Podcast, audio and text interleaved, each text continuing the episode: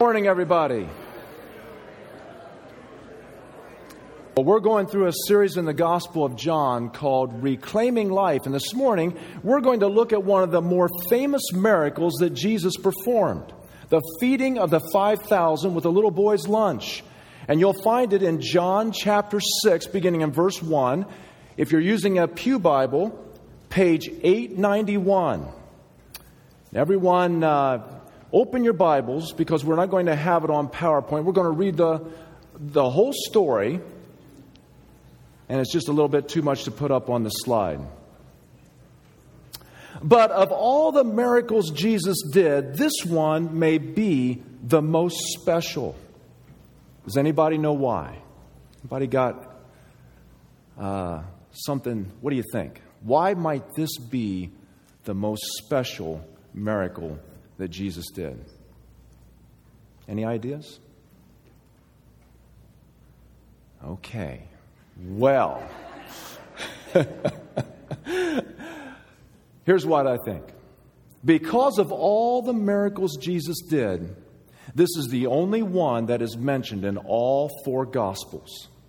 Apparently, this miracle was so special that Matthew, Mark, Luke, and John said, I have to have this in my gospel. I've got to make sure that this is included in the gospel.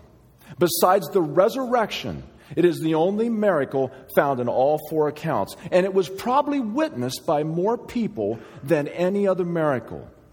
And I believe that what Jesus did in this miracle, Jesus wants to do in our lives. What Jesus did then, he wants to do now. Because everyone here this morning has something that God can do miraculous things with. You have something that God can use in a mighty way for His glory. Now, let's pick up the story in John chapter 6. But before we do, we'll pray. Father, we thank you for your word. We ask that it would speak to us this morning. We ask that you would open the scriptures to us. Give us grace to hear what you have to say. Give us grace to apply it to our life and put it into practice. Now we ask that your Holy Spirit would guide and direct and lead this time. I ask that you would move in hearts this morning. In Jesus' name, amen. Now, John chapter 6, beginning in verse 1. After this, Jesus went away to the other side of the Sea of Galilee, which is the Sea of Tiberias. And a large crowd was following him because they saw the signs that he was doing on the sick. Jesus went up on a mountain, and there he sat down with his disciples. Now the Passover, the feast of the Jews, was at hand. And lifting up his eyes then, and seeing that a large crowd was coming toward him, Jesus said to Philip, Where are we to buy bread so that these people may eat? He said this to test him, for he himself knew what he would do. And Philip answered him, 200 denarii worth of bread would not be enough for each of them to get a little. One of his disciples, Andrew, Simon Peter's brother, said to him, There's a boy here who has five barley loaves and two fish, but what are they for so many? And Jesus said, Have the people sit down. Now there was much grass in the place, so the men sat down, about 5,000 in number. Jesus then took the loaves, and when he had given thanks, he distributed them to those who were seated, so also the fish, as much as they wanted. And when they had eaten their fill, he told his disciples, Gather up the leftover fragments, that nothing may be lost. So they gathered them up and filled twelve baskets with fragments from the five barley loaves left by those who had eaten. Wow. Amazing all the gospel writers make a point of telling us that there were 12 baskets of leftovers. Think of it. This was an all you could eat fish fry. This was a seafood buffet, a feast. This wasn't just a snack that tied the people over. They feasted until they were stuffed. Can you relate? You ever gone to an all you can eat buffet and you come out thinking, why did I eat all of that? This was a picture of abundance. 12 baskets left over. Jesus provided overflowing food and abundance. Now, this was more than just an amazing miracle. As we've been learning, it was a sign, a sign that Jesus really is who he claimed to be, the Son of the living God, and that he really is the bread of life, a claim that he'll make later in this chapter, and that he can satisfy not only our physical hunger, but more importantly, our spiritual hunger, and that he came to give us life, abundant life, life to the full, a life that's rich, a life full of meaning and purpose and joy. So, this morning, how do we experience this abundant life that Jesus promised? How do we experience the blessing of God using us for His glory, as He did with the little boy who gave His lunch? Well, there are at least three things that we learn from this story. Three things that you and I must practice if we're to experience the blessings of God. First, we must look up. We have to look up. We have to look up to God. Now, the disciples looked from side to side. They looked all around. They looked at their resources. They looked at themselves. They looked at their abilities. But they didn't look up to God. And God was there. Jesus was there. He was right there. And Hebrews 12, 2 says, We're to look to Jesus, the founder and perfecter of our faith. Now, to get a complete picture of what happened that day, we have to read all four gospel accounts. Because when we put Matthew, Mark, and Luke and John together, we get the whole story, the complete picture. And if we put it in order, the story goes something like this Matthew tells us it's evening, it's getting late, the sun is setting, stomachs are growling, a huge crowd of people are hungry. Now, how big is this crowd? Well, if you look uh, back down to verse 10, John says about 5,000 men. But if you go to Matthew, Matthew tells us 5,000 men besides the women and the children. Now, if you throw in the women and the children, biblical scholars estimate this crowd was probably in excess of 20,000 people. And then Jesus asked Philip a question. It was a question to test him. He says, Philip, where should we buy bread for these people to eat? And Philip looks out over the huge crowd. He gets out his calculator. He does some figuring. And he says, 200 denarii, I wouldn't feed this crowd. Now, how much money is that? Well, here's how the NIV puts it it has Philip saying, Eight months' wages wouldn't buy enough bread for each one to even have a bite. And so then the 12 come to Jesus and say, Lord, it's getting late. Send the crowd away so they can find food and lodging because we're in a remote place here. But Jesus says, No, don't send them away. You give them something to eat. You give them something to eat. He's testing them. Now, can you hear the disciples? What? Lord, we can't feed this crowd. We don't have that kind of money. And then Jesus says, Well, go see how much food you have. So they go, and Andrew comes back and he says, Lord, and if I may paraphrase, he kind of says something like this He says, Lord, I've got good news and I've got bad news. Uh, there's a little boy here. He's got a couple small fish and he's got five small barley loaves, but I mean, what good is that? Look at the crowd. But Jesus says, Bring me the food and have the people sit down. So then Jesus, he took the fish and the loaves, and Matthew, Mark, and Luke tell us Jesus looked up. He looked up and he gave thanks. Instead of focusing on what they didn't have, Jesus gave thanks for what they did have. What an example for you and I. Do we grumble about what we don't have? Or do we give thanks to God for what we do have? The disciples counted their money. They looked at their resources. They looked down and they said, Lord, we can't do this. We don't have enough money. Lord, we don't have enough food. Lord, we don't have what it takes to, act, to do what you're asking us to do. But the disciples didn't look up to God. You know, I haven't tested this, but I've been told that you can take a buzzard and you can put him in a pen with no, no top on it. A pen that's about five or six feet in diameter. And that buzzard, I've been told, will pace back and forth. He'll look to the left, he'll look to the right, he'll look all around, he'll look down, but he won't look up. And all he has to do, there's no roof on the pen. All he has to do is just flap his wings. He can fly right out. But when he was young, he learned to fly by taking a, by, by running like as, as a takeoff. And so he doesn't have enough room to run, so he never looks up. But now that he's older, his wings are strong enough. All he has to do is flap his wings, he'd fly right out. I've heard you can do the same thing with a bumblebee.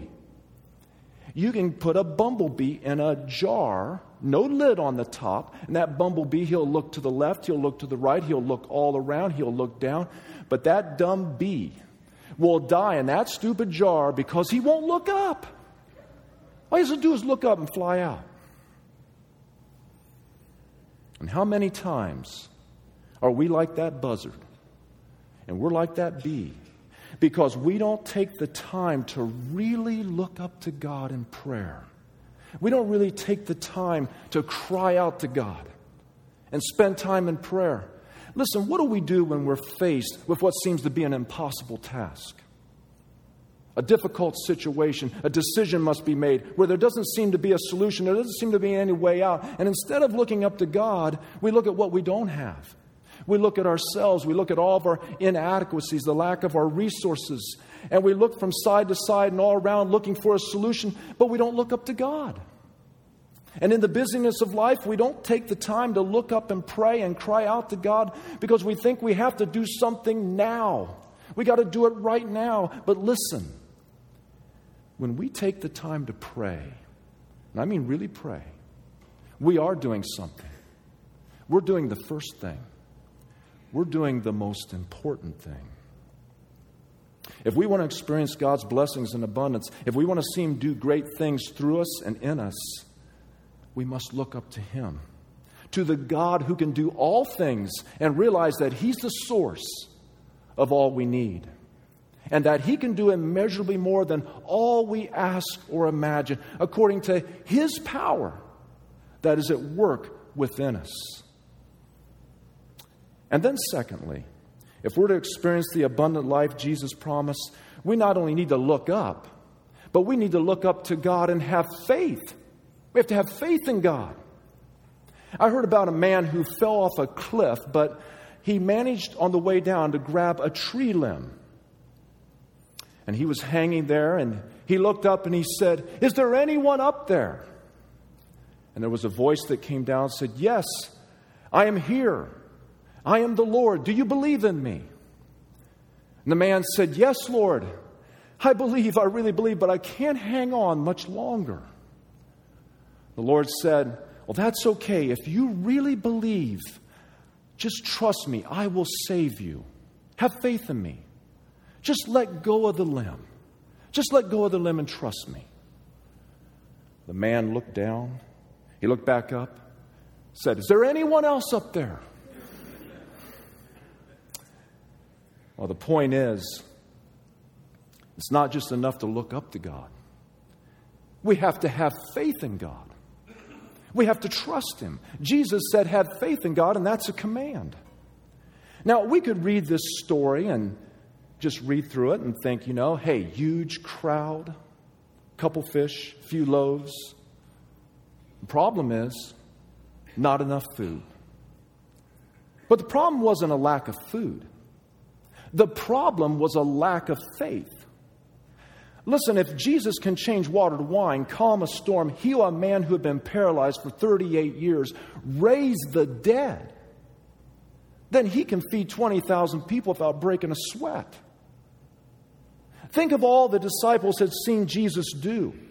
I'm convinced the heart of Jesus must have been grieved. Because what bothered Jesus was not the lack of food, what bothered Jesus was the lack of faith. A lack of food can't stop God. A lack of resources can't stop God. A lack of ability or talent can't stop God. A lack of eloquence can't stop God. But a lack of faith can shut God down. You remember when Jesus went to his hometown, and the Bible says he could not do any miracles there except for just lay his hands on a few sick people, it says, and heal them. But he could not do any miracles there. Why? It was because of their unbelief. And the scripture says Jesus was amazed at their lack of faith. Wouldn't it be sad if Jesus was amazed at our lack of faith? Now, here's where the little boy shines. Besides Jesus, he's the star of this miracle. He has faith. When Jesus asked the disciples, How much food do you have? and they say, All we have is this little boy's lunch, and Jesus says, Bring it to me. Somehow the little boy seems to get it. He realizes this is not just a request, this is a test. And where the disciples fail with a triple F, he gets an A plus plus. Because he has faith in Jesus. He trusts Jesus. He says, Jesus, you want my lunch? You want my lunch, Jesus? You can have my lunch. I trust you. Now think about it. This was all the food he had. And it's past dinner time, and he's got to be hungry. It's not like there's a McDonald's across the street. There's no Wendy's. There's no Kroger's. There's not even an Aldi's. It took faith to give his lunch. And can you imagine how pleased Jesus was with this boy, with his childlike faith? Because nothing pleases God any more than faith expressing itself through love. Faith pleases God because faith is foundational. We can't, without faith, we can't know God. Without faith, no one has their sins forgiven. Without faith, no one goes to heaven. Without faith, our prayers are not answered. Without faith, it's impossible to please God. And without faith, we'll never experience the abundant life that Jesus offers. Now, the boy's faith was seen by what he did. Because faith is more than just saying we believe, faith implies action. The boy gave his lunch. He gave his lunch. James says, I will show you my faith by what I do. Abraham's faith was made complete by what he did when he offered his son Isaac on the altar. Faith is seen by what we do, faith is seen when we pray. Now, I'm not just talking about throwing up a desperate plea to God, but I'm talking about when we pray and we take the time to get alone with God and we pray and we pour out our heart to Him and we persist in prayer and we don't give up in prayer, God sees our faith. Faith is seen when we read the Bible. But not only read it, but when we apply it to our life, when we obey it and put it into practice, God sees our faith. Faith is seen when we witness when we share our story. Faith is seen when we take a stand for Christ. Faith is seen when we serve. Faith is seen when we give. But you know what's amazing to me? How could this kid have more faith and trust in Jesus than the 12 men who had seen him do so much and who had been with him for so long? And why is it that sometimes we who have known the Lord for years and years and years seem to have less excitement about him and trust him less than someone who's just gotten saved. Listen, we must never lose our first love. We must never lose our childlike faith. To please God, to experience abundant life, we must have faith in God. And then, thirdly, to experience the abundance of the leftovers, we must give to God what we have we must give to God what we have. There will come a time when Jesus will ask us for something. He will ask you for something. He will ask you for something. Jesus asked the disciples to feed the crowd. And then he asked for the little boy's lunch. Now, think about it. Did Jesus really need the boy's lunch to feed the crowd? No, of course not. He created the world. He could have looked at the rocks and said, Bread, and every rock would have turned to bread. He could have said to the fish in the sea, Jump, and every fish would have jumped out of the sea right where the people were at. So here's the question If he didn't need the boy's lunch, why did he ask for it? Listen, when Jesus asks us for something, it's not because he needs it. When he asks us for something, it's because we need to give it so that we will learn to trust him. And then he takes what we give him and he uses it. Now, because the disciples failed to look up to God with faith, they came up with all kinds of reasons why they couldn't do what Jesus asked them to do. And you know, we all do it. How many times do we tell God why we can't do what He asks us to do? Witness? Share my story? Lord, you want me to witness? You know, Lord, I'm shy. What if I don't know what to say? And what if they ask me a question and, and I don't know how to answer it? Have a quiet time. I mean, read the Bible daily, pray daily. Take, Lord, you know how busy I am. I'm so busy. I just, I just don't have the time. Tithe? Lord, I can't even pay my bills. But God doesn't ask us to tithe because He needs our money. He's not up in heaven looking at the budget going, oh no, what are we going to do? We need to give our money so we'll learn to trust Him. So that we'll learn that He's the source of all we have and He's the source of all we need. Now, listen, when it comes to all these things, we may not have much to give to God, but that's okay. He doesn't need much. All He needs is just a little. And when we give Him the little we have, He can use it for His glory in ways far beyond our imagination. And you know what? God loves to use little things. It's not that He can't use big things, He uses big things, but He loves to use little things. You know why? Because when God uses little things, He gets the greatest glory. Jesus used a little lunch that a little boy had to feed thousands and thousands and thousands of people. Now, you might be thinking, well, look, he had two fish and five loaves. Doesn't sound like a little lunch to me. But listen, scholars tell us that that word for fish and loaves, really, it would be better translated small fish. These weren't bass or catfish, these were more like sardines. He had two little sardines and loaves, not like the loaves you get in the grocery store a big loaf of bread. No, this would be translated better as wafers, more like a Ritz cracker. The NIV actually says they were small fish, small, five small barley loaves. Other translations say small as well, because that's really the meaning here. Listen, this was not just the lunch of a little boy. This was the lunch of a poor boy, a small lunch.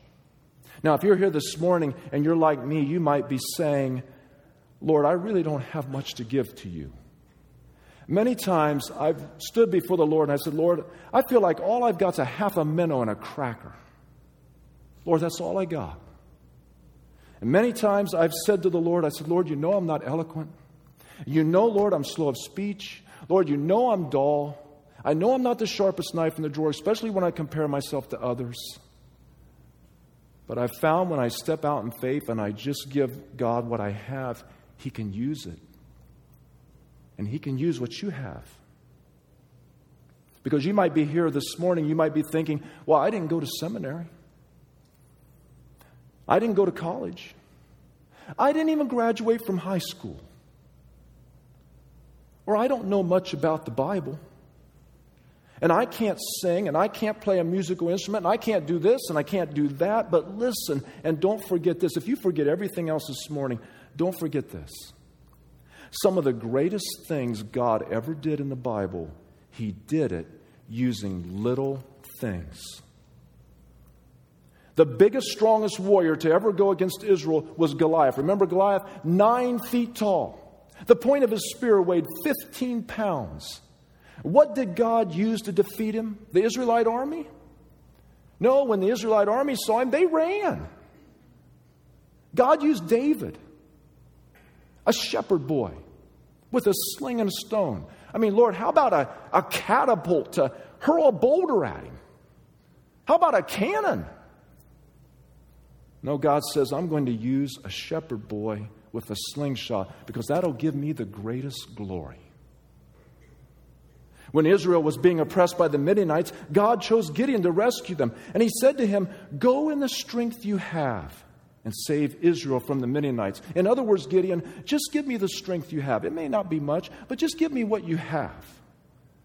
Well, how did Gideon respond? He said, But Lord, how can I save Israel? My clan is the weakest in Manasseh, and I'm the least in my family. But God said, Gideon, I'll be with you. I'll be with you, Gideon, but your army is too big. I don't want Israel to boast that she saved herself. So God shaved Israel's army down from 32,000 men to 10,000 men. But the Lord said, Gideon, you still got too many men. And then God whittled the army down to 300 men. And God used Gideon with his little army to defeat a Midianite army of thousands and thousands and thousands. God loves to use little things. But not only little things, lowly things. Lowly things. God says, I'm going to bring my son into the world, but I'm not going to use a queen in a palace. I'm going to use a poor teenage girl, and my son will be born in a stable, laid in a manger, and will go to a cross and die a criminal's death for the sins of the world. The apostle Paul gave the Corinthians this reminder in 1 Corinthians 1:26. He said, "For consider your calling, brothers. Not many of you were wise according to worldly standards." Not many were powerful. Not many were of noble birth. But God chose what is foolish in the world to shame the wise.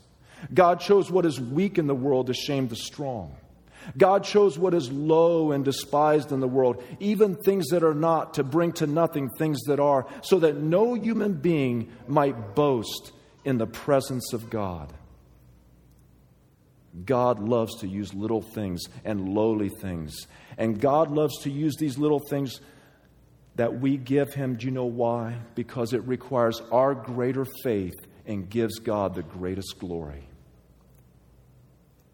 Now, I want you to think about what made the little boy's lunch so valuable. I heard an illustration from James Merritt on how to determine the value of something. Here's the illustration he gave. He said, Go out and buy an NFL football. Cost about $50. And bring it next Sunday and put it in my hand. And you know what that football is worth? About $50. Unless I go out and throw it around in the parking lot and scuff it up. and be worth less. But take the same football and put it in Peyton Manning's hand, and now you've got a multi million dollar football. Now, what changed the value? Same football. What changed the value was whose hands it was in. What made the little boy's lunch so valuable was not how big or how small it was, it was what he did with it that made it valuable. He gave it to Jesus, he put it in God's hands. Listen, the only thing we have in our possession right now that has any value whatsoever is what we give to God.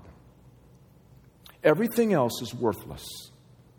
So if we hoard our money, if we hoard our car, if we hoard our possessions, if we hoard our time, we hoard our talents or anything else that God has given, given us, we have just drained it of all of its value.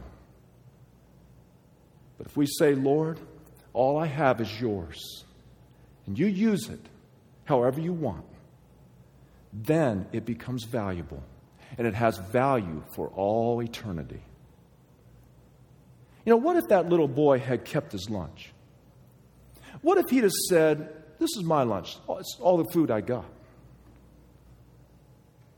Or what if he'd have done this?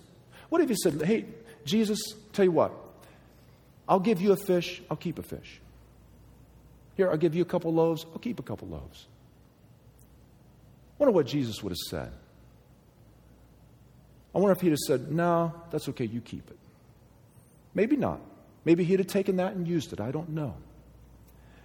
But here's what I do know Jesus doesn't want half our life, He wants our whole life. He wants everything. You know, that boy said, Jesus, you want my lunch? You can have it. Jesus, you can have it all. What's the lesson? If we want to experience the abundant life Jesus promises, we have to give Him everything. If we want God to use us for His glory, if we want all that God has for us, if we want to experience the abundance of the leftovers, the blessing of the leftovers, then here's what I believe God is saying to us this morning He's saying, don't hide your lunch. Don't hold your lunch. Don't hoard your lunch. Because here's something I've learned in life the only thing that gives life meaning, and the only thing that gives life purpose, and the only thing that gives life value is what we give to Jesus. Everything else is meaningless. Every single thing.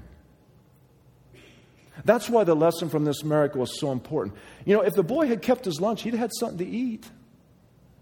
But he'd have missed the greatest blessing of his life. Why do you think this miracle is in all four Gospels, and why do they all stress that there were 12 baskets of leftovers? That's the one detail every one of them bring out. Why? Here's what I think.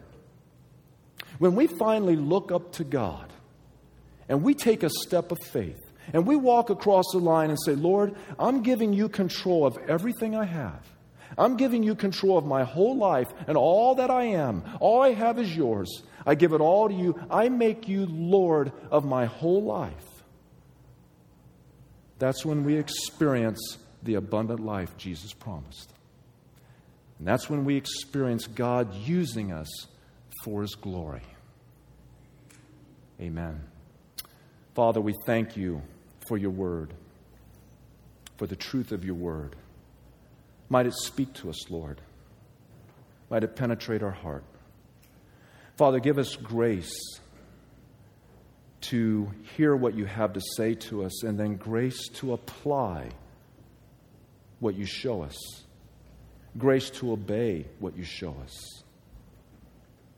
Lord, we want to be people who have all, we, Lord, we want to give you all that we have, that we might experience all that you have for us.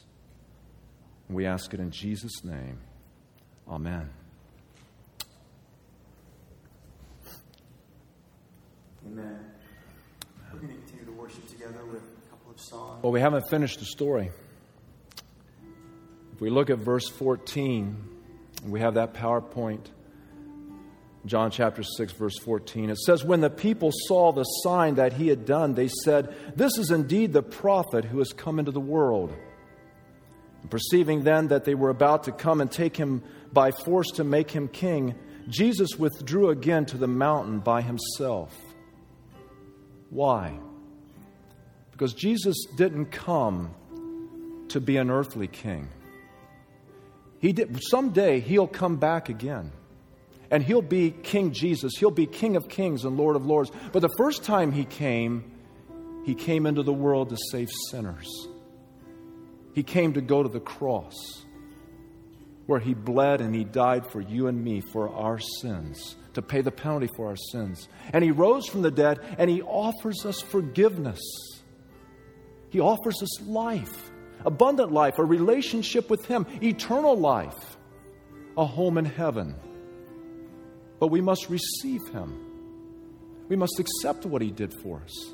And I want to ask you this morning have you received Him? Are you sure that Jesus lives in your heart? Are you sure you know Him? Are you sure your sins are forgiven? Are you sure that if you die today, you'd go to heaven? Well, if you're not sure, you can make sure. Here, just before this next song, you could receive Him right now. How do you do that? You do it through prayer. Right now, let's everyone just close their eyes and bow their head. And if you're here this morning and you're not sure that you've ever received Christ, and you can't, you can't say, I know for sure my sins forgiven, I know I'm going to heaven, you want to make sure, and you can just pray and say, God, forgive me. Forgive me of my sins. Help me, Lord, to turn from my sin. Jesus, I believe you died for me, for my sin. And I want you to come into my heart, into my life. I want to give my whole life to you. And I want to know that my sins forgiven. I want to know I'm going to heaven. I want to have a relationship with you. Just in these next few moments, if that's the desire of your heart, just pray and express that to God. Because He says that everyone who calls on the name of the Lord will be saved. If you ask Jesus to come into your heart, He will. If you ask Him to forgive you, He will. If you ask Him to save you, He will.